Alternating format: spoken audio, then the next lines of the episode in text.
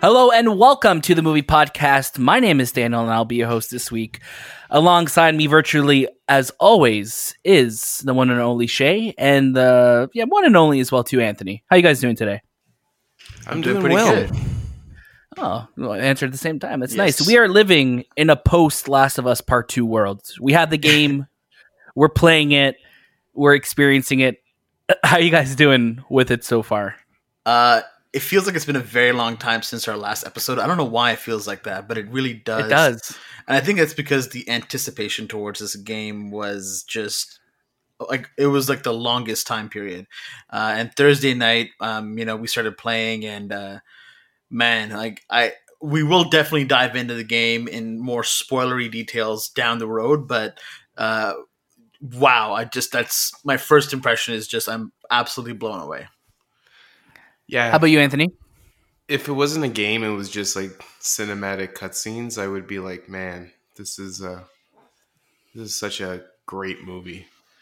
Yeah, the, the way they they shot and the the whole story behind it, and um, but yeah, I'm again, I'm not as far as you guys, but I start I started playing on Friday here and there, and then Saturday I spent the whole day kind of driving through most of the part of the game or we'll say the first part of the game. Um, even today, I had a chance to play a little bit, but um, yeah, so far so good.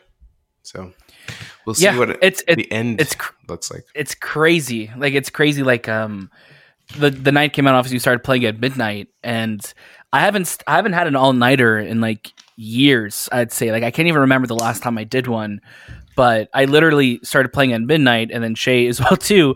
We ended up stopping at like six in the thirty in the morning or something like that, and I think we could have. Yeah.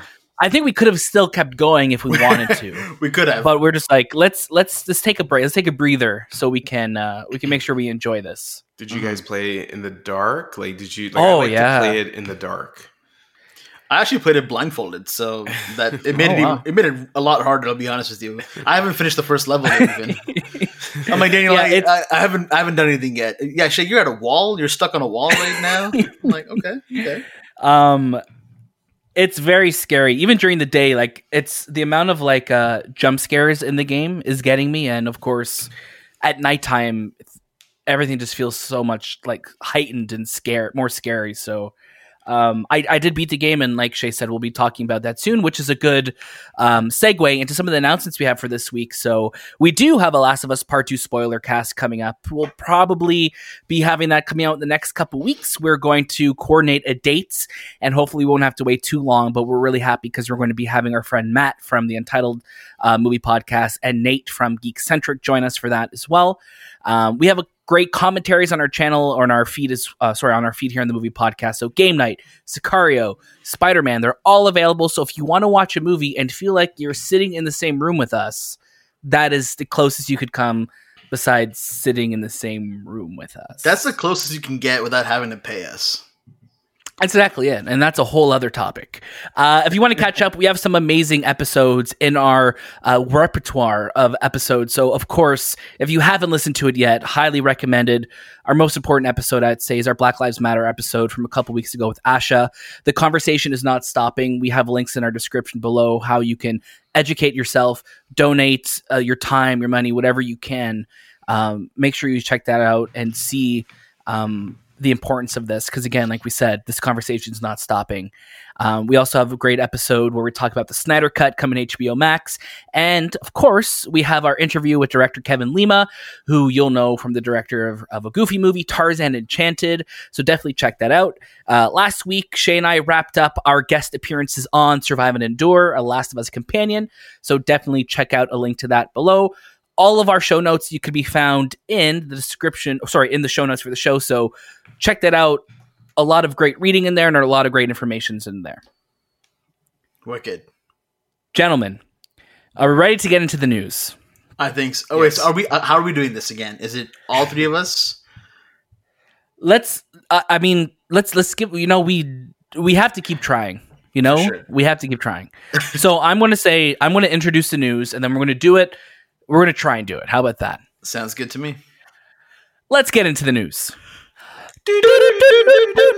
No, it's it's okay. Well, one of these days we'll get it. See, on my Maybe- end, it sounded perfect. Um, Did it? My- Okay. It sounded perfect too. I'm going to go with it. I'll I'll take your guys' word for it. It sounded good. Yeah. So, first news story this week. Welcome to the DC FanDome. This is the DC Comics press release. So, save the date and prep your cosplay on Saturday, August 22nd, starting at 10 a.m. Pacific time. Warner Brothers will welcome fans everywhere into the DC FanDome, a free virtual fan experience where no badge is required. Slight little jab at Comic Con there. Imagine all the superheroes and all the supervillains you've ever loved finally coming together in one place to celebrate DC's past, present, and future. Accessible for 24 hours at DCFanDome.com, the global event will immerse fans into the DC multiverse, where new announcements from WB Games, film, TV, and comics, as well as an unprecedented opportunity to hear from the cast and creators behind some of your favorite films and TV series.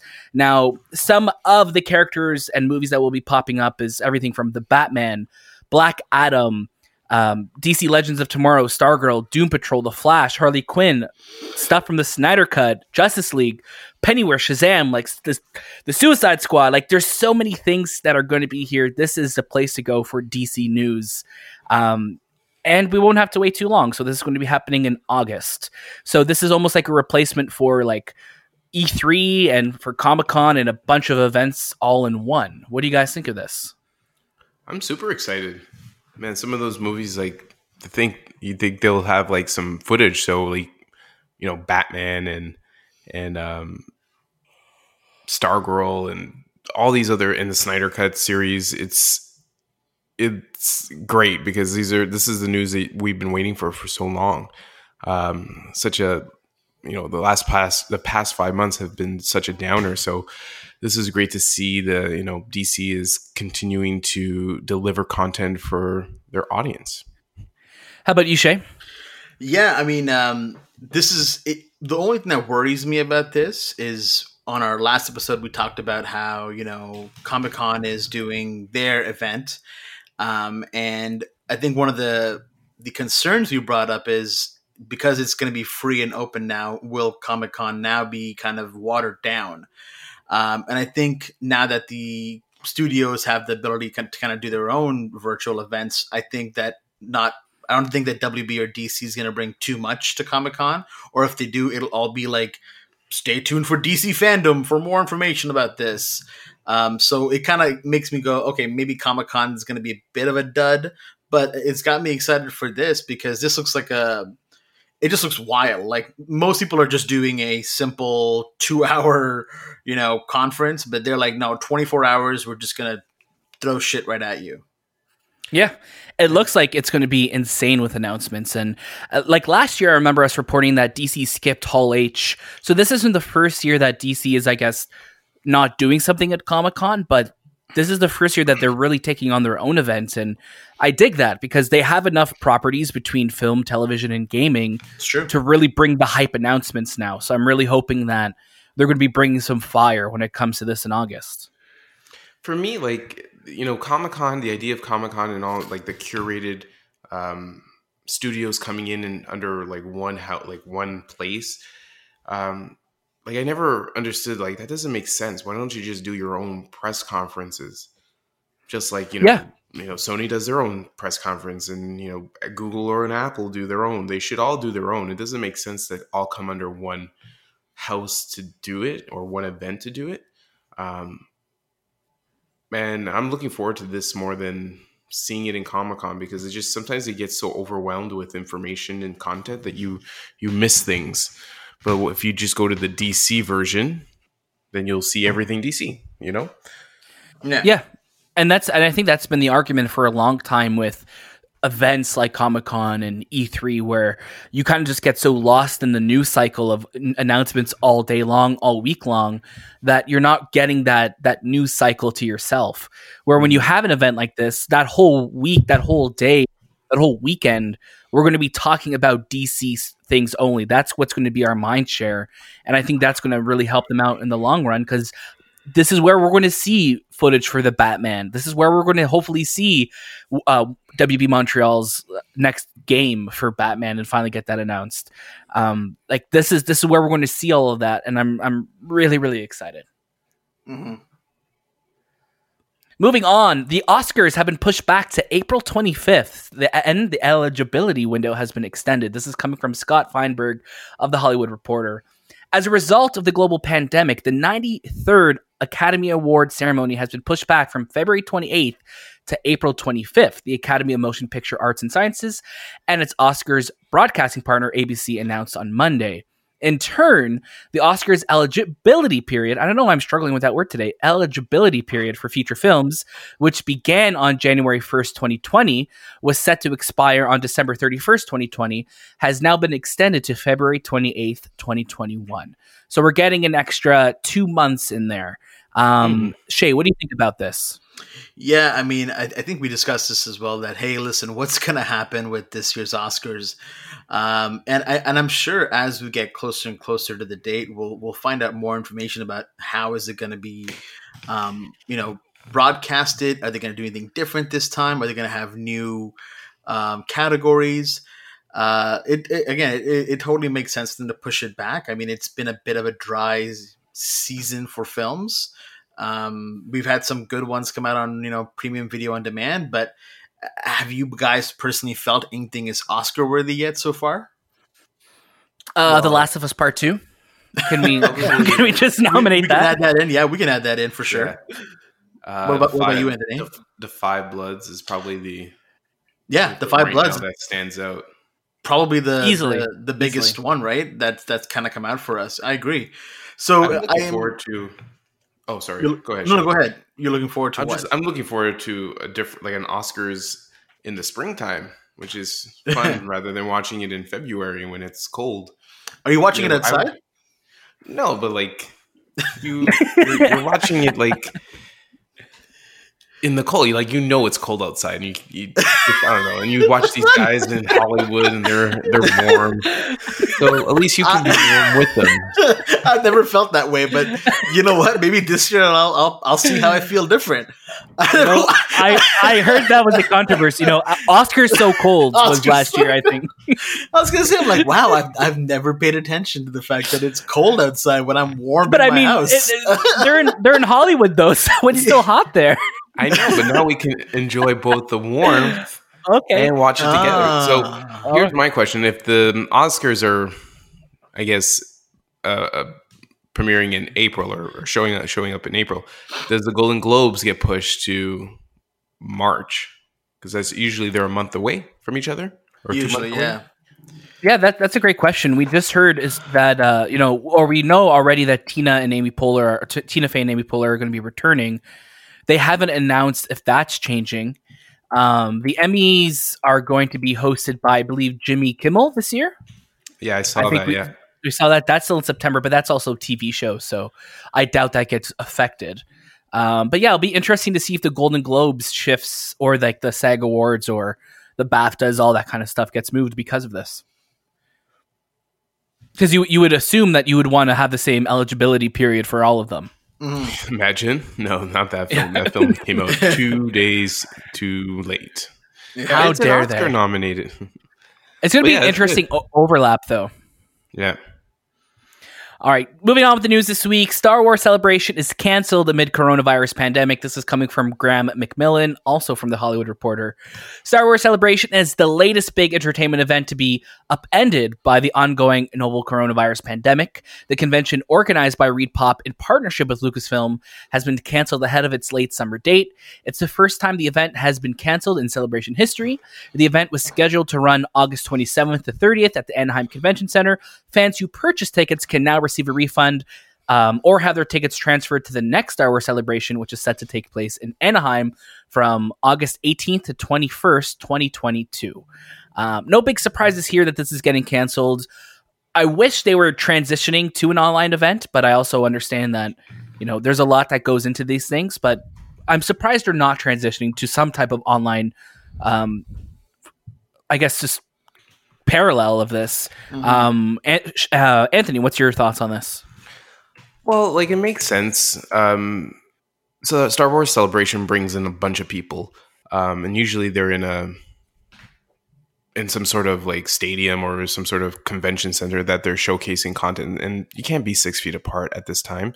You know, there's there everything's being canceled at this this moment.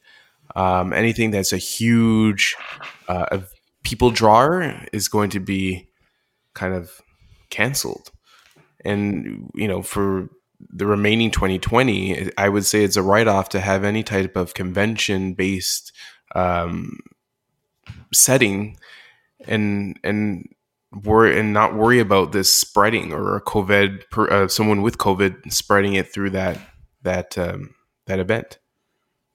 Mm-hmm. So true. Shay, what about you? What are your thoughts? Yeah, I mean, with all these events being canceled and or moved around, um, it, I, I, agree with Anthony. I wish they kind of just went down the uh, digital route, um, but I'm I'm not too concerned either. I feel like I personally feel like Star Wars needs a bit of a break right now. Like they need to take that time off to kind of um, you know come back a little bit stronger next time, uh, considering the fallout from Rise of Skywalker, or was that that's what it was called, right? Rise of, Rise of Skywalker. The Rise of Skywalker. yeah. yeah. like it's I, that movie has escaped my memory completely. I don't even remember it uh, for good reason. So I mean, if they took some time off, which I guess clearly they are, you know, come back stronger. Whether in 2022, I think everyone's hopeful that we'll be back, you know, in person, two inches apart or whatever. So let's see. It's good yeah, to have a break. Sure.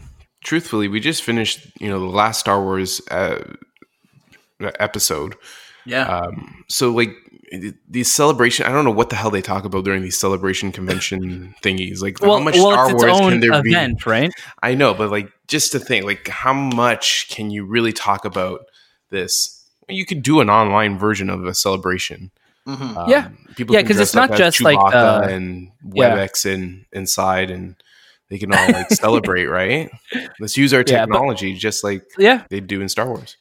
I'm sure I'm sure they'll have a Star Wars focused event because like they were probably going to show footage from like the Mandalorian and maybe like like just I guess announce other series or shows. But it's like a, it's like it's like a Comic Con just devoted to Star Wars. So um, mm-hmm. yeah, it's gonna it's gonna be interesting to see what comes out because it is such a wait now till 2022. I'm curious if Star Wars is going to have some type of online focused event. We will have to see. But continuing on with some more COVID related news stories, um, Universal's Jurassic World Dominion is on course to be the first major studio movie back underway in the UK. Uh, and we have some detailed safety protocols revealed. This is coming from Andreas Wiseman of Deadline. Universal's Jurassic World Dom- uh, Dominion is set to be the first major studio movie to restart filming proper in the UK, we can reveal.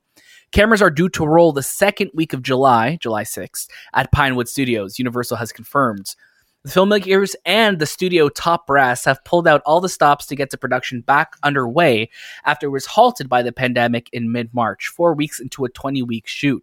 In recent days, production staff have been implementing rigorous safety protocols on site, and a two week pre production period, sorry, and a two week pre production period will begin next week. The plan for us is to start shootings early to mid July, a senior Universal production executive confirmed.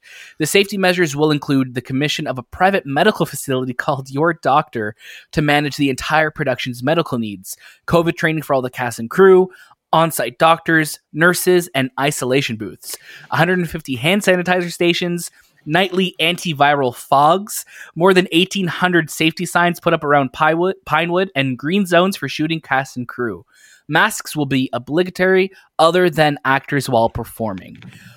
Wow, there's wow. a lot of stuff going in. Could you imagine the movie with just them wearing masks though? Like I'm just trying to. They're going to CGI out the masks. That's what they're going to do. Oh god, it's gonna look so bad. God, it's going to be like Henry Cavill in Justice League. Nope. Yeah. Um. Obviously, there's a lot to unpack from this, but it's it's it's scary and surreal to see all these things being put in place but obviously this is what we want to see put in place for the safety mm-hmm. of everyone involved right if this is what it's going to take for us to start getting new movies then this is what we got to do mm-hmm. shay what do you think yeah no i uh, it's it's it's gonna come to a time period i know that uh, the uk has been doing a little bit better in terms of their um their their numbers, so that's that's a good sign. And I know things are starting to reopen there too. So um, these movies that are being shot overseas, I think, will finally start to get release date. And movies being shot in the states, um, I don't even know when that's ever going to happen. So movies like this, we talked about Mission Impossible as well, kind of going back into production, uh, would be will be cool. Will be very interesting to see. I think the only thing that can really happen in the states is anything post production related right now because everyone's been doing that from home. Yeah. Yeah. And a lot definitely. of studios have been kind of adapting to that online environment and making sure they have equipment at home to even do that. So, mm-hmm. uh, Anthony, what do you think? Yeah, like it's um it's crazy to think that these are all the things that we have to put in place to um, make a movie happen. Um, but yeah, they're doing their due diligence and trying to protect everyone on set and making sure that you know everyone's safe and and you know sanitized and not infected because remember this is the most infectious uh, virus out there. So you know one person having it can spread so quickly so fast and it only takes one. Mm-hmm. um, but yeah it's good to see that you know europe is kind of opening up to to star film productions again. Uh, Shay, you brought up a huge point that who knows what it looks like in in the in the US when it comes to making a film. It's crazy to think that a lot of films might have to jump to Europe to to kind of like shoot to get yeah. ready for the 2021 or 2022 um, season. So, Do you guys think we'll that'll see. happen? Like, do you think well, that studio, the movie studios will say, okay, we're going to relocate this whole shoot to countries that we can emulate to look like the States just so that we can start filming? Yeah, it could be more expensive, but I guess having a film on the shelf might be more expensive. Yeah, yeah, huge. Um, yeah, I don't, it's, it's, it's definitely a possibility. Canada's big one. I don't know how that works when people travel abroad, like how they come over um, because it's not just like four people; it's it's a huge crew, right? yeah. So I don't know what the like the the rigmarole when it comes to bringing people over, especially when our borders are closed. I know Europe is a little bit more open right now, but mm-hmm. Canada and the U.S. they're completely closed, only to say, for instance, if your work really pertains there, or if you have like very close relatives. Mm-hmm. Yeah, and I mean, look, I mean, what a difference though from two months ago when you know Europe was literally just a giant. it was a hot zone, like a hot zone on the map, and, and now I think the U.S. had five times the amount of coronavirus cases on Friday or something like that. It's just they're going for. It's absolutely. Yeah, you know, it's absolutely crazy, but it's nice to see that things are starting to slowly transition back safely, of course. That's the biggest priority is safety. And hopefully we'll start to see like the fruits of their labor soon because if they're going back you know we also know that avatar is going back to start shooting in new zealand and there was that mandated two week isolation as well too when they arrived so they can make sure everyone's safe so mm-hmm. um, yeah there's a lot of a lot of stories like this coming out we're starting to see more things resuming filming and you know it's it's good for us because we have stuff to talk about as well. And that was a nice little pause there for you just making sure you're still paying attention. Our last our last story of the week cineplex unveils plans to reopen starting june 22nd this is coming from Etan Vlessing of the hollywood reporter canadian exhibition giant cineplex says it will open six theaters in alberta on june 26th before it expects to reopen the rest of its domestic circuit in early july as regulatory guidelines allow in all markets where Cineplex is permitted by government and health authorities, it plans to reopen as many of its locations as it can on July 3rd, 2020, or soon thereafter as per- permitted by law. Uh, Cineplex said in a statement on Monday. On Friday, Cineplex doubled down on its commitment to let each customer decide if they want to wear a mask inside its theaters, joining fellow domestic chain Landmark in a rare major policy decision that doesn't follow in lockstep with U.S. theater op- operators. Both companies explained that while staff would be required to wear masks and personal protective equipment, their companies were relying on guidance from Canadian health authorities and, and ticket buyers. After a major backlash on social media, AMC executives swiftly changed course by saying that masks would be mandatory in all locations. Other U.S. exhibitors followed suit, updating reopening policies uh, including Regal Cinemas and Alamo Drafthouse. Regal owner Cineworld is to reopen in the US and the UK movie theater starting on July 10th. So there's a couple different um, things that we're going to pull from here. Uh, probably the biggest news story this week was that AMC wasn't going to require masks. Now we're hearing on top of this that Cineplex isn't going to require masks either. Um, Damn. There's a lot to pull from here. So, uh, Anthony, I'm going to get you to open us up with this. Require masks. I don't know what. What do you want me to say? You want me to call them and say just just do it, just do it for the next two three months? Like there's no biggie. I feel like you're being a little hustle towards me, though. I just want to let you know that this is this, is- isn't this my is Daniel's this isn't my statement. this by is the me way. talking to Cineplex. Like I, I just don't get it. Like, what are you worried about that people who don't wear your masks, who who, don't wear masks, won't come to the theaters?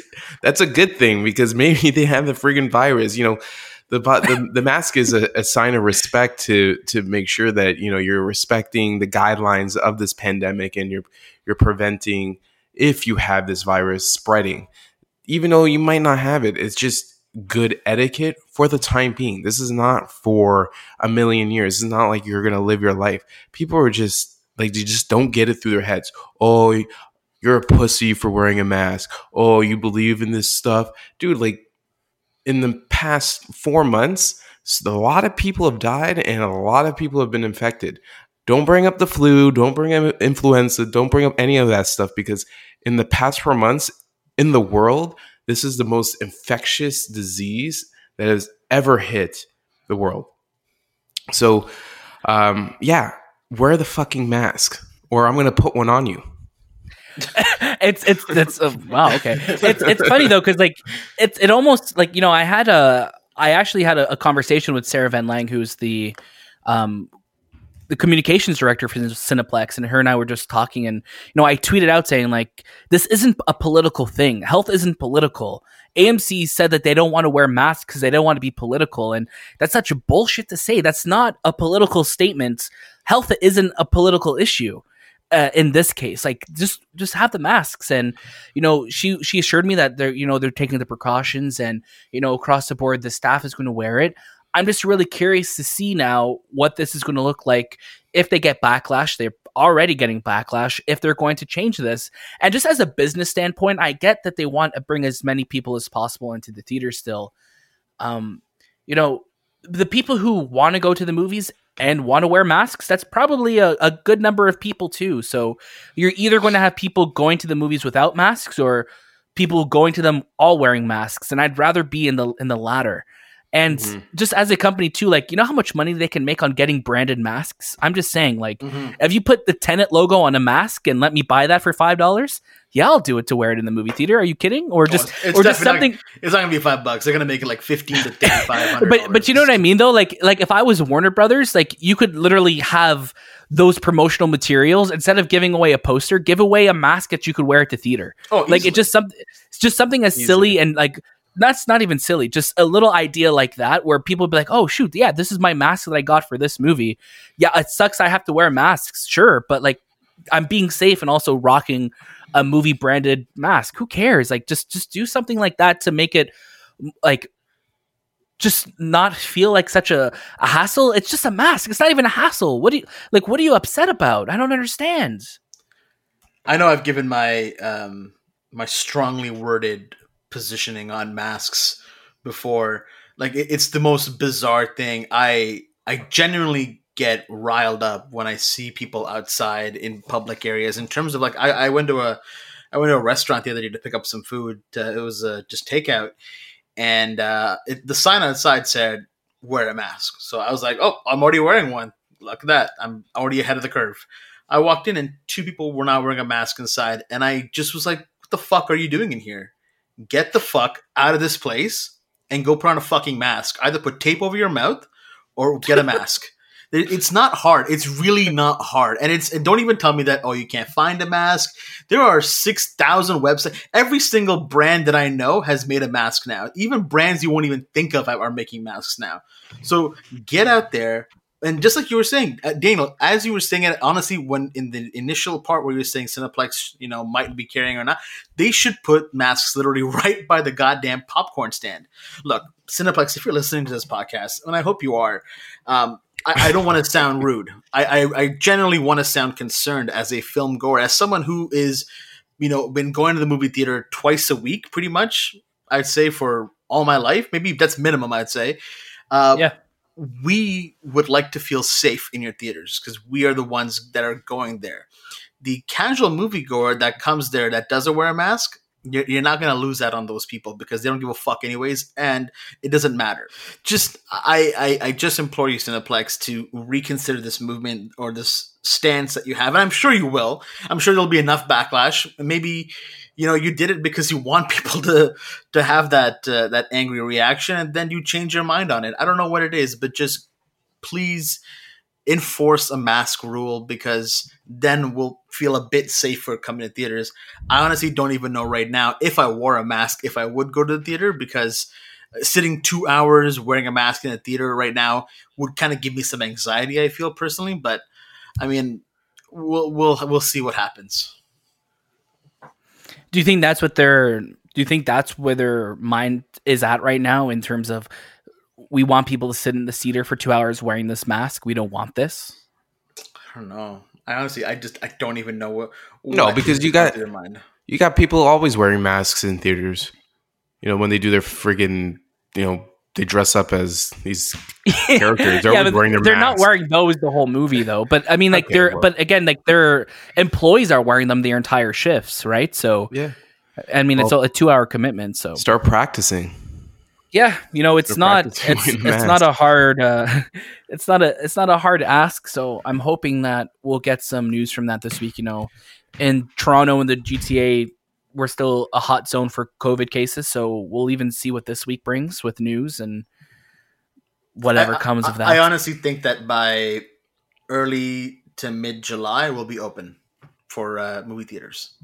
Yeah, and it's yeah. it's kind of a bummer, you know. I was at uh, I was at a store today, a hardware store, and literally it's just kind of like a free for all. You everyone's inside. Most people aren't wearing masks.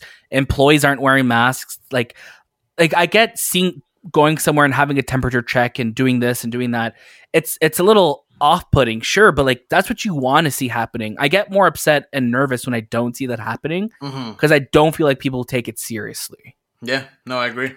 Yeah, yeah, hundred percent agree. All right, let's move on and let's get into some trailers. Trailers. Trailers. Oh, it wasn't bad. Good. I like that. I like that. Uh, so we got a bunch of new trailers this week. First off, Palm Springs, which is coming to Hulu in July. This is from Andy Samberg. Uh, what do you guys think of this trailer? Yeah, it was okay. All right, Shane, what did you think? Uh, no, no, go go ahead, Anthony. If you had more to add. No, it's like it? it's it's good. It's like a you know modern Groundhog Day scenario where the day continues over and over again. Every day is the same day over and over again, and it's just Andy Samberg and uh, I think her name is Cristin Milioti, Mil, Mil, Mil, Mil something. Uh, but yeah, yeah, sure. I like. I don't know. I don't know what. What do you want me to say? There's nothing that's Again, like amazing. I just want to. I just want to make sure you know that I didn't make this movie, right? You're so angry at us. We, are okay it's with not, that. It's not like You're we can okay even watch it. It's going to be on like Neon and Hulu, so we don't get any of those here. So what the hell's oh Neon? Oh my god! Well, Neon's Never a heard of Neon. Neon's a production. They released Parasite. Parasite. Yeah. Oh, okay. Yeah, sure. But it'll yeah, it'll be on Neon, Neon and Hulu. Shay, what do you think? It's only going to be on Hulu and not Neon because Hulu is the one that is going to distribute it. Oh, okay. Uh, My bad. Yeah. It's okay, man. Welcome to the movie podcast. Um, uh, yeah, I thought it was. I, I, mean, like, I didn't die of laughter in the trailer. I mean, I know that um, it, most comedies they, they, try to show you some funny stuff, but they keep the good. I would I would hope to keep the good stuff for the movie. I like Andy Samberg a lot. I mean, I think Lonely Island is just the funniest thing ever. So. Uh, I'm excited for it. I don't know how it's gonna be or how I'm gonna be able to watch it, but uh, you know, let's let's see. I agree. Uh, we also got. I'm just going to go rapid fire for through the next three because I don't know if there's much discussion for them. But uh, we got an animated trailer for Deathstroke Knights and Dragons, which is going to be uh, a DC animated movie coming right to home release. Uh, we have another one coming home, right to home release Deep Blue Sea 3. This is one that I'm looking forward to. Man, Uh, I wait. weirdly. I weirdly love the first Deep Blue Sea, Oh, it's a guilty pleasure. um, but I have not seen two, and I'll most likely not be seeing three. yeah. I still don't Uh, we also understand got- why they can't CG sharks. I just don't get it. Like, They're just Man. they used the same one from like 2002. Is and it is that weird the, that- is that the when first, the, the the first one was looked like in the 90s, right? The first one yeah, the first better one looked way better. Than this Yeah. one. yeah, And there's like 20 years between these two films. Like- yeah, 1999 was Deep Blue Sea. Wow. shark Yeah. development in CG should be as easy as you know tying a shoe. Yeah. Or just just get real sharks. Just train real sharks. Yeah. Yeah. Uh, we also got a trailer for a drama thriller movie with Jude Law called The Nest. Um, so that's something that came out this week. Man, I But thought this kind was an A two four film. It looked like it, right? Like I, I Holy was just waiting for some weird really supernatural good. thing to happen. Really, yeah, it was really cool. good. I, I would say this is my trailer of the week. Jude Law's performance is like fantastic. I don't even Did know what see it's this about. trailer, Uh, no, I didn't, but I will watch the trailer. Yeah, it was very interesting. Uh, randomly as well, we got a random clip for Justice League, the Snyder Cut, uh, showing a little tease of a scene that, of course, was not in the 2017 movie. And my God, already what a difference in just color grading, pacing in like this 20 second clip. I'm like, oh, wow, maybe there's something here. Yeah, this Was was, that, very uh, cool. Was that a Hans Zimmer score that I heard in that? it was. uh, man, so much better. How can a two second scene make this movie better? I just don't get it. Yeah, I was already like, okay, this is a lot better than uh, than what we saw from Mr. Elfman and uh, uh, Mr. What's his name again? Whedon? Yeah, Joss Whedon. Josh Whedon, yeah. Yeah. Yeah, so we saw that, and we'll be seeing more of that, as we said, at the DC FanDome in August. Uh, the last trailer that just came out today, the day we're recording this on Sunday night, The King's Man. So this is a nice surprise that we got a, a new look at this. This is coming out September. Uh, the King's Man, Matthew Vaughn's prequel to the Kingsman series. Shay, what did you think about this trailer? I thought it was wicked. I mean, it was very cool, very Matthew Vaughn. Uh, Matthew Vaughn, you'll know from directing Kick Ass, the first and second Kingsman movie as well. And I mean, he's boys with, um, oh my God, Guy Ritchie? Uh, Guy Ritchie, that's it. I was just forgetting his name. And if you if you've heard of his other films, he directed Layer Cake, which is what got Daniel Craig the job for James Bond. So he's got a very cool style. He's he loves music, and I think in all of his trailers, he puts some wicked songs that songs that you don't think are going to be in a trailer. Like I didn't expect the songs that were going to be in this one, but they were added in so well. Um, but I, I hope it's good. The second Kingsman movie is is with its faults. It's it's not as strong as the first film. Um, but yeah, I, I really hope they course corrected with this one. Yeah, definitely. I mean, like this this one felt so um Matthew Vaughn, the way they were shot, the way that that kind of pan out of the or I guess that dolly out of the submarine was so cool how that just you just shot you right out of there like you were the rocket being shot out of it. It was really really cool. It's And just stylistically was it or the torpedo that's what I meant to say. Yeah, it's a torpedo. Um but yeah, it was just really really cool how they uh how they made that all look. So I can't wait for this. I wish we got to see it already this year, but now we got to wait till September. So well, we was it- we was- find out it who the we really see. it was supposed to be February, right? Yeah, Right, yeah. we see the the main villain this time too. We see Rasputin or one Yeah. of the villains. I don't I don't know what the whole who the main villain is, but Rasputin is in there, and he's the guy who never dies. Right? He's that Russian from the um, 19, 1900s that you can't kill. So pretty cool. Yeah, and the, he's the one that the Boney M song was after. Yes. Yes, Yeah. yes. all right, so that's all the trailers we got for you this week. Uh, we also have out this week another new movie release. This is Jon Stewart's Irresistible, uh, which is coming to video on demand and iTunes and Apple TV and all that on June 26th. Uh, this is stars Steve Carell, uh, Rose Byrne, um, Chris Cooper, uh, uh, Mackenzie Davis. Like we have a lot of. Um, did I, is it Mackenzie Davis? Am I? It is make- am I Mackenzie making that up? Davis. Mackenzie Davis. Steve yes. Carell, Chris Cooper, Mackenzie Davis, Toph- Topher Grace, Nasta- Natasha Lyonne, and Rose Byrne. Yes. Um, and it's like he's trying to get somebody elected, and it's like a politician, like a so there's a lot of politics going on. It looks interesting. I hope it's good because again, watching new movies is good. Uh, so we'll have to wait and see this week with the release of that.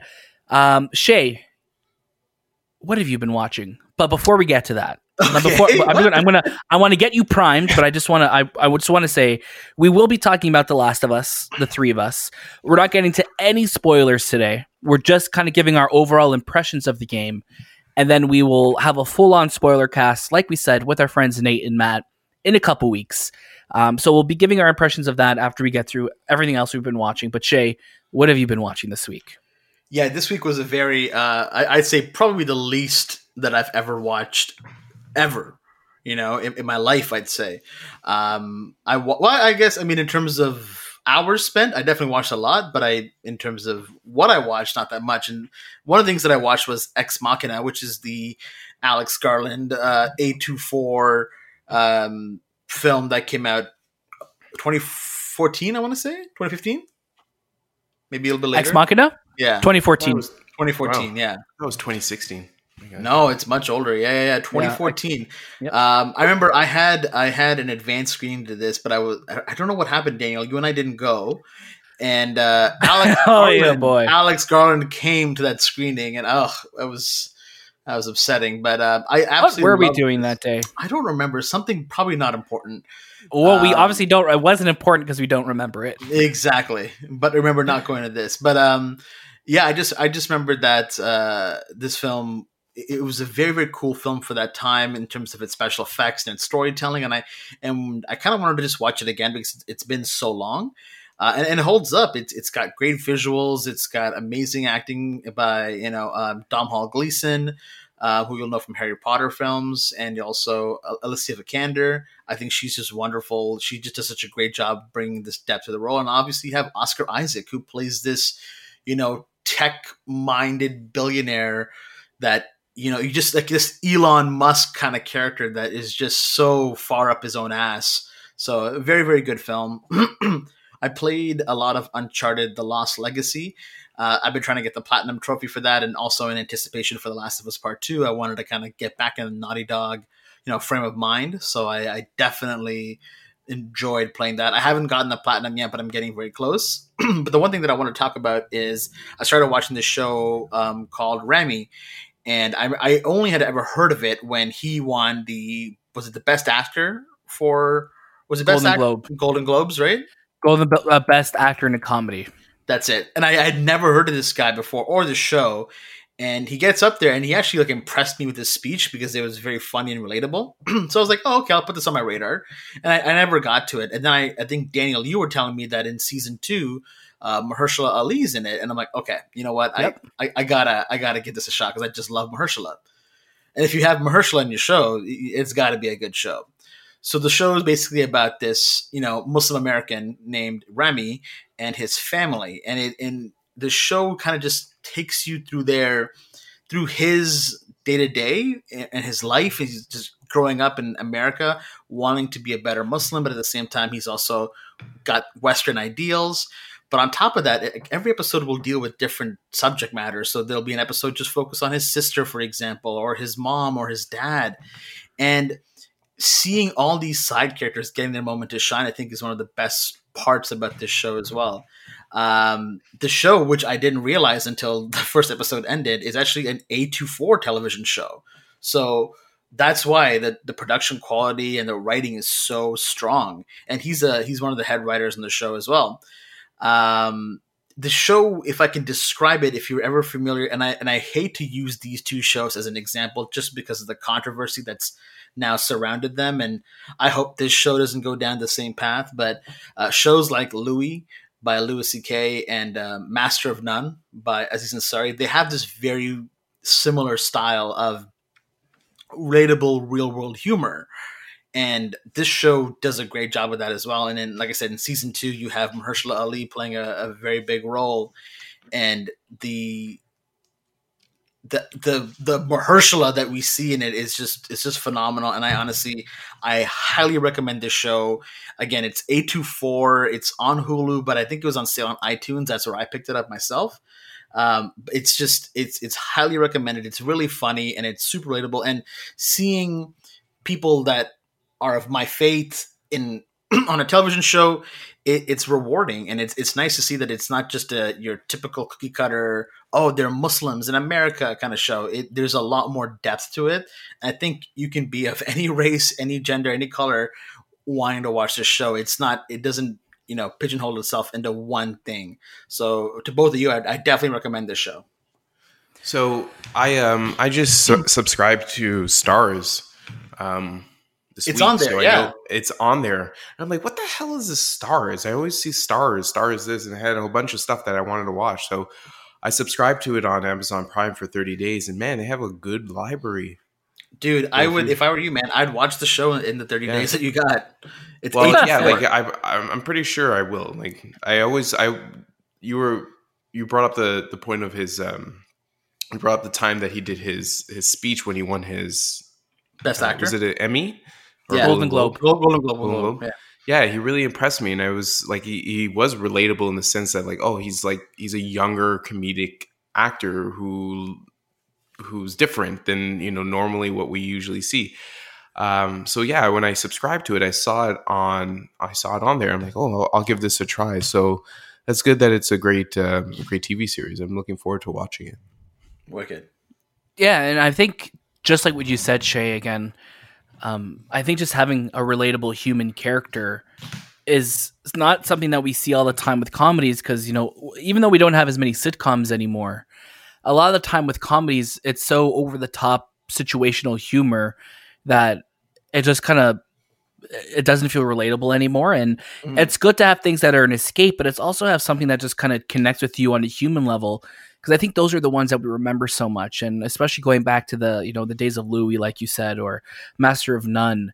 Like those are shows that you just really just thought about those characters, and you just felt that they were real characters. They didn't feel like they were just they were acting on TV. This felt like I'm learning like this is a show created by the person who's starring it cuz starring in it cuz they want to they want to say something. And mm-hmm. Ramy feels like that. It's definitely on my watch list, so I'm I'm definitely going to check it out. Is it a dark comedy? Like Louis, Louie is a dark comedy. Like he has like dark ideas in his um in his episodes. There's there's definitely moments of that, Anthony. Like where there, there's an episode, for example, of uh, a um, an ex-military white guy who wants to become Muslim, but he's suffering from so much PTSD. Now, I know that sounds heavy as hell, but there's a lot of comedy in this show as well that kind of lightens that weight, but it also doesn't take away from the fact that it is a serious subject as well. So, um, what's nice about the show is when you're watching it, you're laughing at the moments that they want you to laugh at, and you're feeling the weight of the moments that really are serious. So, the, they tell you how to feel almost in a way in the show. So you don't ever feel like, okay, I'm feeling sad or I'm feeling heavy. I'm just feeling what the show wants me to do. That's good. That's good. That's great. Anthony, what have you been watching this week? Um, so I'm still watching Snowpiercer. So I, I, I think I'm on episode five now of the TNT series that's also premiering on Netflix uh, once it premieres on TNT. So still interesting story. Love it. Uh, I put on Trial by Media. It was a yes. I I wanted to get into some more um, documentary style um, TV shows, which are probably my number one thing that I love the most. Mm. Um, so I put Trial by Media and I watched the first two episodes, which was Talk Show Murder, which I didn't know about. Um, and that is a story about a uh, two people who appeared on a Jenny Jones show. And after the Jenny Jones show episode premiered, one of those guys killed the other guy. So I won't dive into the whole story, but it was really, really interesting. I didn't remember this at all. Uh, it's crazy, wow. right? Like yeah, just uh, really. like again, not not revealing everything, but like the fact that like the guy who was on the show was on there, and then this guy that he knew, one of his friends, revealed that he was gay and he liked him. Yeah, and yeah, it just and th- and this the show we've spoken about the show in the past. Like I just love that the show shows these cases, these uh, crimes that happen in the world through the lens of the media, especially in the 80s and 90s. Like we've spoken about, how that's really when that 24 hour news cycle was coming into play more. Mhm, Um, mhm. And seeing how these were all covered by the media, then it's a great series. So I'm glad you're watching it, Anthony. Yeah. Um, I recently bought Close Encounters of the Third Kind, and I thought I'd put it on and watch it because I've never watched it before. Um, very interesting film. Very like watching it now and knowing Steven Spielberg's like library of films. It's so yes, it's Steven Spielberg's in the sense because it's like you know sci-fi and it's aliens and it has very much ET esque. Um, kind of like scenes. Um, but it wasn't my cup of tea. And I don't know why. I tried to watch this film and try to like understand the way it was edited or was told. And I just couldn't get into it. Even after like right to the end, I'm like, what is happening? Like, like what was the vision for this movie? And I know at the time when it came out, which I think it was Was it 91? Uh, 1977. There wasn't a mind. A lot little of bit like further away. Um, there wasn't a lot of like sci-fi films that really touched on like being a real like this could happen and i love how they used um, music to kind of communicate it's kind of like um the first like I, if i were to compare it to anything it's like Arrival you know it's it's Yeah. like very high intellectual kind of thought process into what we would expect aliens to be when it came to interacting with them and how we would communicate through our different languages. So, yeah, like I, I don't know, maybe I'll give it another try later on in in the year. But I just, I just, it didn't feel like a Steven Spielberg film. Even how- the way it ended, it didn't even feel like a Steven Spielberg. Like it ended in a way that man, they can make another version of this film as a sequel. yeah. But um, I don't know. Have you guys watched Close Encounters of the Third Kind? I haven't. I watched it when I was younger, and I remember being terrified of it growing up. But I haven't watched it probably since I was like nine or ten. Yeah, this is it's it's it's a it's a beautiful film. The way it's shot, like the cinematography is fantastic, but like the way it's edited, it's like there's no clear idea of what like beginning, middle, end. It's like you're just thrown into this this um this dilemma that's happening in the world, and then you just kind of roll with it. So I would say if you, I know you guys might have recently bought it. Give it a try, watch it. Let me know how you guys think about it because it's it's an interesting film. I just couldn't couldn't get I couldn't like it. Yeah, I bought it the same day that you kind of mentioned it. I've, I've never seen it myself, but is this the one with the shot of the door? Yes, the red door and there's a kid Yeah. in front of it. Yeah, The- it, the- it stars uh, what's his name? Uh, uh, oh, what's his name? Mr. Holland's Opus guy. Uh-huh. Okay. Oh. Yeah, guy from Steve- Jaws. Oh, Dreyfuss. The guy from Jaws, yeah, Richard yes, Dreyfuss. Richard Yeah. Dreyfuss. That yes, Mr. Mr. Hagen Dazs. Yes, of course. Yes. yeah. How could I forget Mr. Hagen Dazs? Um, yeah, no, I, I honestly, I've, it's always been a movie that I've been curious about, but I mean, I don't think I've ever watched it. Maybe as a kid, I might have been on, but I, I doubt that I have. So I, I picked it up because it was on sale, like you said, and maybe, Yep. uh, maybe one day I'll give it a watch. I mean, you didn't really sell it to me, but, uh, but maybe one day I'll, I'll put it on. Yeah, and it was nice because we picked it up. It was 4K and on and iTunes extras and all that stuff. So me, it's like, why not? Well, it didn't. It why not? didn't cost a lot, right? Um, yeah, it's. Um, I'm like, I'm curious to go back. I feel like that's the case with a lot of movies. Even just kind of going back to the 70s and 80s and watching movies. There's an interesting way, like of of pacing to them that's very different from movies of today. So Yes. it's it's very, Very it's a very it's just a very different way of how films were made then. Mm-hmm. For Um, myself, I- yeah. oh, wow. This. Go ahead. Oh, so you're still going? I'm, I apologize. Yeah. So I have three. f- I have three films left, Daniel. Oh, I, I'm sorry, Anthony. My Yeah. my sincerest apologies. Um, I also watched Rush Hour, Rush Hour Two, and Rush Hour Three. Damn. So, because I subscribed to Star, you know, so here was the thing. I was on Netflix and I'm like, okay, I want to watch something. Oh, Rush Hour 3 is there. Let me look for Rush Hour 2 or Rush Hour 1. No one had it. No one, like all the streaming services that I pay for didn't have it. So I had to sign up to Starz, which I was able to watch Rush Hour and Rush Hour 2. Um, Rush Hour, fantastic film. I think it's like one of the best comedies of the 90s. Just great action comedy. Um, great chemistry between um, Chris Tucker Chris and Tucker. Jackie Chan. Um, Rush Hour 2, another great film. Rush Hour 3, not so great. That came out in Not 2007 So great. interesting fact though roman polanski plays the french detective or french chief in that film and i'm like why does this guy look so familiar i'm like oh shit it's fucking roman polanski and he's playing like this french dude who's who's uh, the chief of he's literally beating jackie chan and chris tucker with a phone book It doesn't Oh, help French. that Brett Ratner directed that film. Yeah, Yeah. that piece of shit. him and Roman Polanski just, you know, sitting there on set, being like, "Hey, Yeah. Yeah, and again, like Do we get if you're if you're wondering why there's a lot of hate for Roman Polanski and Brett Ratner, just Google their names. That's all. That's all it takes. That's That's, all all, you you need. need. That's Yeah. all you need. and yeah and i've been playing last of us part two now All you right. can go daniel Thank you, Anthony. I, I appreciate your um your acknowledgement and acceptance of my apologies.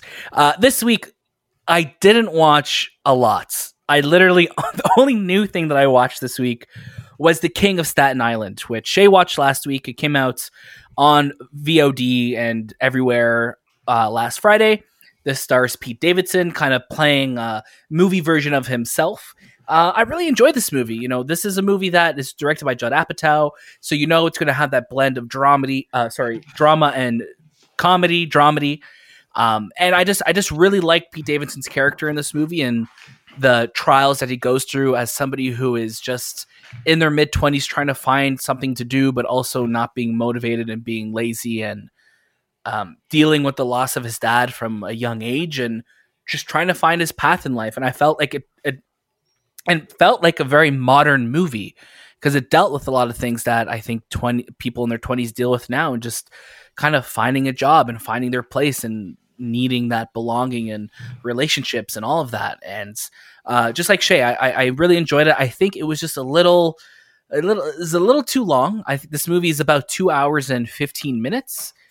Uh, so I think I think they could have easily maybe shaved off a little a little fat from this movie to really tell your story. But again, this is Judd Apatow.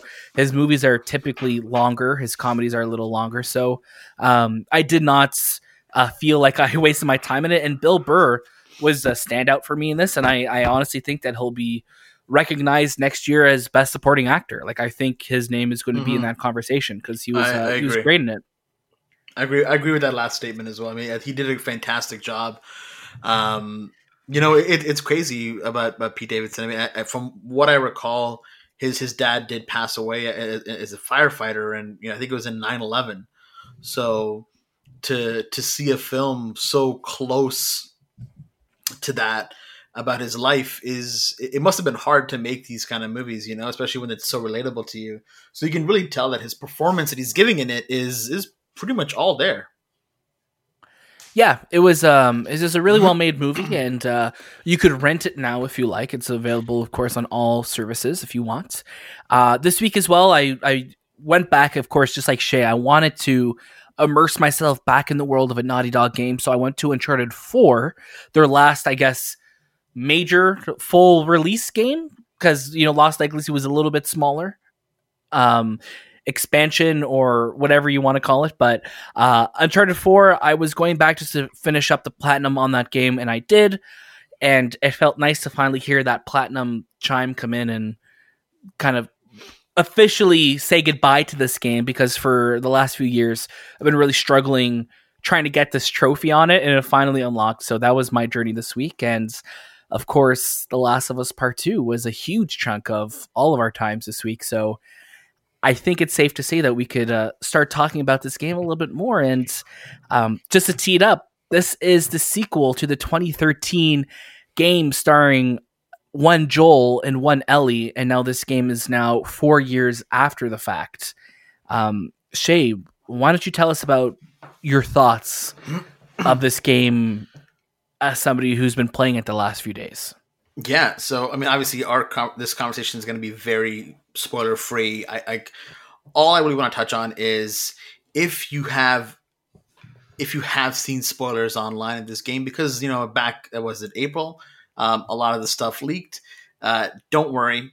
Um, what I can tell you so far is that this this game is going to still surprise you by a lot. And by when I say a lot, I mean like the trailers and everything that you've been kind of seeing um, have been doing a really good job of keeping what is the core of this game under wraps. And uh, in terms of of evolution, you look at the sequel and you want a sequel to kind of progress itself. Um, this literally makes the first game feel very clunky and almost not unplayable, but it just makes it feel so rigid because this game is fluid. It's it's beautiful. Um, I, I I pause more often in this game to take pictures than I am actually playing it. So it, it's definitely well shot, well directed. Um, but overall, the writing in this is is phenomenal. Again, the the lead writer is Halley Halley Gross, who is from Westworld, and you can tell that she's brought a lot of that writing style into this game. Um, as you're, if you don't watch, so if you don't play video games, this is still something that I'd suggest trying to find a playthrough of it, or if you know a streamer that you like to watch, watch this game still because even as a film, it's mm-hmm. it's amazing. It's such a cinematic experience. Mm-hmm. I'm in the same boat. Like, um, I when I didn't play Last of Us when it came out in 2013, I actually played it about I want to say like two years ago. I remember. I, I forced you to yeah, I bought the remastered version of it for my uh, PS4, and that was alone such a great story. And you know it's going to get better because Naughty Dog doesn't really make a bad game. So this version is ten times better than than the first one, and mm-hmm. it's a friggin' dark game. It's a it's a very very very dark game and it's brutal and it's there, there you jump from so these different com- complexities where it's one scene you could be like you know living in your town being happy and the next one you're literally slitting someone's throat blood's gush- gushing out you're you're you're you have blood on your face and you're just trying to survive. So this game really makes you feel like holy crap there are these infected people out there trying to kill me and I don't know if it's just like the new mechanics. Like there are sequences where you're running and it's just like, holy shit, I gotta run because if I don't, this thing's gonna catch me or these things are gonna catch me. There's swarms of them chasing you. Um, I think the the character development for Ellie is fantastic. She has, and it's it's so fitting for this movie to come, uh, this movie, sorry, this game to come out right now because it is a kind of like a Father's Day game in a sense, like it because she is, you know, Ellie and Joel are, you know, each other's daughter and and and dad to each other, even though they're not related or biologically related. They're they're connected in that sense. So it's a strange like Father's Day kind of vibe to it as well. Mm-hmm. Um, yeah, but um, yeah, like you can literally see Ellie like trying to transforming from this kid to this adult and you really and, and again i haven't finished this game but like right now she is dealing with some internals that um, that are that are hard for her to to work with. This game is brutal. You know this game like you guys said it like this game is unrelenting. This game is just you know just always on you and there's moments of levity but as soon as those moments of levity come just like you said anthony you know, this it's that pressure right on your chest automatically. And like we said earlier, like I, I made the joke earlier, like this is a piece of media that rivals I like I honestly could say this this rivals any TV show or movie that I've seen. The performances that um, Troy Baker gives as Joel and Ashley Johnson give as Ellie and you know Laura Bailey as Abby. Like these are these are performances in this game that are truly truly something to behold, and they are just phenomenal at this. And mm-hmm. the team at Naughty Dog and Neil Druckmann and Halley Gross, like what they've accomplished with this is nothing short of a masterpiece. And I'm so excited to dive more um, into this, free of the the the holding back of spoilers. But um, this game is just masterful, and you know, I was I I completed a Saturday night, so yesterday when we were recording this, and like after it, and I was sitting through the credits, which are like 20 minutes long, and I was just kind of sitting there, just just overcome by emotion playing it, um, just of the achievements that this game is. And I'm just so happy that this game exists and it exists in today's period. And you know, I think from day one we knew that this game, like Troy Baker even said a couple years ago, he said at the PSX that we actually attended Shay, I believe. Mm-hmm. Um, he said that you know this game is going to challenge you. It's going to change everything that you think you know, and I think that's so true because like the first game, you know, it's Joel and Ellie over everything, but you know, with this game, you're really diving deep into these people and learning about them and and just there's like just with anything they're they're humans and you feel their struggles and there's moments that happen and I'm like no don't do this. I don't want I, I don't want her to do this. But you you're there on that journey with her because nobody's perfect. This is she's a human character and they made her feel that way Ellie. Um so again I'm just so excited to dive into this more. The mechanics of this game are so fun. Taking mm-hmm. down the infected is terrifying. Um, taking on human characters is terrifying because they hunt you back, they flank you, they're they come at you at all angles. There's even I literally was going through the options, and there's an option to turn on if you want to stop the AI, like the the characters from flanking you, because you are literally you got to keep moving in this game. You can't really kind of hide in an area because there's going to be a dog that comes sniffing around to find you, or there's going to be people searching for you, and just the amount of detail where these characters you could take somebody down and somebody beside them, I'm like, no, they got Shay or they killed Anthony. Like, like what? you hear this. they, listen, listen. I, I made sure to listen out for that. No, but they they call out these human names, and even though it's just a name they're calling out, there's this level of just realism in this game, just this brutal realism. Like, oh my god, I just took down somebody that this person knows and I and exactly. you feel and you feel bad. You know, like I, don't want to I don't want to kill any dog. I love dogs. but in this oh, game, oh, wow, whenever yeah. I when I took like dogs down and you hear that little yelp, I was just like, "Oh my god, like I just killed like like Berkeley, whatever their name is, like these names they give these dogs, like they just they have these names. I was like, oh my god, like I just feel terrible, and it makes you really think, like, am I doing the right thing right now? Am I a am I a good person? I'm talking about Ellie. I'm not talking about Daniel. But like, am I am I a yeah. good person doing this? And I love that this game challenges you to think beyond of just a character and getting through this. Where and in chart an Uncharted game because it's a Naughty Dog game, I don't think about like the the faceless henchman that I take down. But in this game, every person that I take down, I'm like, oh my god, I'm thinking about you, and it lingers with you there's i mean neil druckmann has said this many times the director of this game that you know this game is about revenge. And i at first i'm like yeah of course it's gonna be about revenge. She looks a little upset. But you don't understand the levity of this revenge that we're kind of getting in this game. Every moment like i i'm i pursued this game f- far past the amount of hours that i would have liked to in the first day only because i was so angry that i needed to continue. I was like, I feel this revenge that Ellie is, so let me continue playing mm-hmm. and ki- and I wanted to kill everybody. Like I was going in with the intention of that. Um, Dude, I kill everyone. Everyone. Everybody. No one. No one survives. You call no out that is- person, Lisa. Thank you, Lisa. I know your name. I'm gonna make a personal stab right you, in the neck. You just made my list. Yeah, like you, yeah, Anthony pulls out his journal and writes in there. Uh, Bob, Jojo. I don't. I don't think there's a JoJo little Timmy. No, little JoJo, big JoJo. oh, the, the JoJo family's here. I wish the clickers had names too. You know, like oh no, they killed. You know, something like that. That'd be great. but um, man, my god, the like this game looks phenomenal. Like just the graphic fidelity is insane, and mm-hmm. come like when those when the infected are coming for you, it's literally like I feel like I'm just getting by each time I haven't been wearing my Apple Watch during this game because I'm afraid that it will call the police or the paramedics Oh, yeah. to my house. Easily. Um, I also wanted to say that the the representation in this game has been absolutely huge in terms of, from a gameplay perspective, the accessibility settings um, have been beyond anything that I've ever seen in a video game. Um, and I know that I, I I'm blanking out on the on the gentleman's name who really helped Naughty Dog. I think his name's Steve Saylor.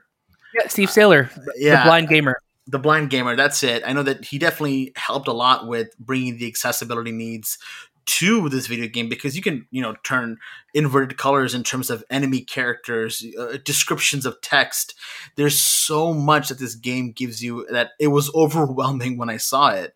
Um, beyond that in terms of character representation you have ellie who's a female lead in the game and she's also gay she's a gay female lead. You don't see that often especially one that's that's being presented in such a you know positive light you have a character that like abby who is extremely uh jacked. You again you don't see char- women characters that are always these tough built women. It's always you know frail or slender or extremely sexy looking. It's it's none of that. You have a character like lev who's played by ian alexander and he is a transgender um, actor. So there's a lot of great representation that I think that they've done in this game, and you know that's why it's been facing all this stupid, stupid backlash from this you know group of toxic gamers that are out there. But overall, when you're playing this game, you feel that it's so relevant and so modern in today's time, even though technically in this game the world stopped in 2013. Yeah. Or yeah, the 2013. Yeah, that's right. I was just like, oh, wait a second. That's that's where that feels like present, but that's so like I'm like, oh my god, that's seven years ago. Um, yeah, I think Shay, you you, you said it all there. I mean, what this game does, t- top to bottom, in all aspects, storytelling, graphics, ac- accessibility. Um, yeah, that video of Steve talking about um, that he was able to like to beat this game, like it was such an emotional video to watch because you know we take that for granted, you know, and the fact that this could be a game that everybody plays is absolutely phenomenal. That's what gaming should be. Um, and I think Naughty Dog just succeeded so so much at that, and I can't wait to talk more about this game with you guys because it really is going to be a talking point for I think a really long time, and there's going to be it's going to be divisive. You know, the story is not as you know, like we were talking earlier, like as the first game ends, it's a very it's an open ending, but it's also you didn't need a sequel.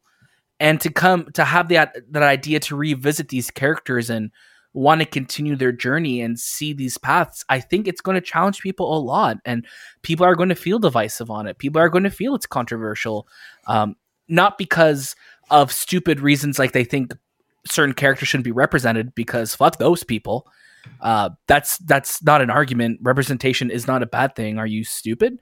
Uh, but I think just the themes of the story and the brutality of the story it's going to be something that people are going to talk about for a really long time. And you know what? I'm really excited to hear those conversations because I want to hear um, that criticism from all angles. Mm-hmm. Any final thoughts before we uh, wrap up our discussion impressions on The Last of Us Part Two? I think until uh, we can dive into some Yeah. spoilers, I, I I can't say much yet. Um, you know, hopefully within the week, you know, Anthony and I will be done the game. I'm, oh, I'm pretty much towards the end. Anthony, uh, you're, you're definitely still in it, but I think by the end of the week you should be okay. And uh, hopefully we can dive into some more details with uh, some good friends of ours. Definitely. Uh, Yeah. So before we wrap up this week's episode, we do of course have our trivia question, and guess what? It is Last of Us related. what? what? Can How you many? imagine? How many choices though? How many choices? I am going to give you guys three choices in honor of our friend Anthony. So just like Anthony asked, three choices. Yeah. And you know what? It's I'm hoping it's an easy one, but let's see how it goes. Okay. okay. I don't think you guys are ready for this one. Okay. The word fuck is used 143 times in The Last of Us. Which character says fuck the most? Is it Ellie, Joel or Tommy? We'll start off with Anthony. Ellie. That girl fuck like she, that girl swears quite a bit. you just that girl fucks. yeah, that girl says fuck a lot. Unless she, yeah, no, it's it's Ellie for sure. And Shay, what about you? yeah, it's it's Ellie. She's uh she's got a sailor's mouth. Yeah, The correct or answer a clicker's mouth. the correct answer is in fact Ellie, who says the word fuck 53 times out of the total 143 times it's said in the game. That's actually that seems kind of low for her, but okay. Yeah. I feel like That's also- quite a bit. That's also not including optional conversations. So, Oh, in the main script of the game, 53 times. wow. There you go. Just in case anybody asks you how many times Ellie says fuck, now you guys know. Yeah, wow. This has been a brand new episode of the last uh, the Last of Us. My goodness, Oh that's my just, that's just Last of Us on the brain. That's been a new episode of the movie podcast. Of course, you could catch a brand new episode across all your favorite podcast services. If you want to write it and be part of the show, please head to thistimewith.com slash talk. Send us your Last of Us Part 2 review.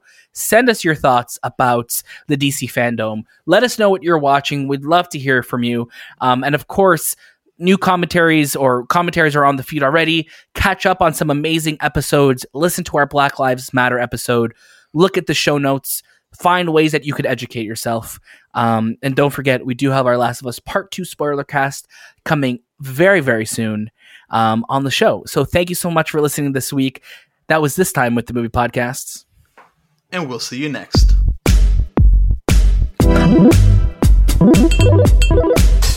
Música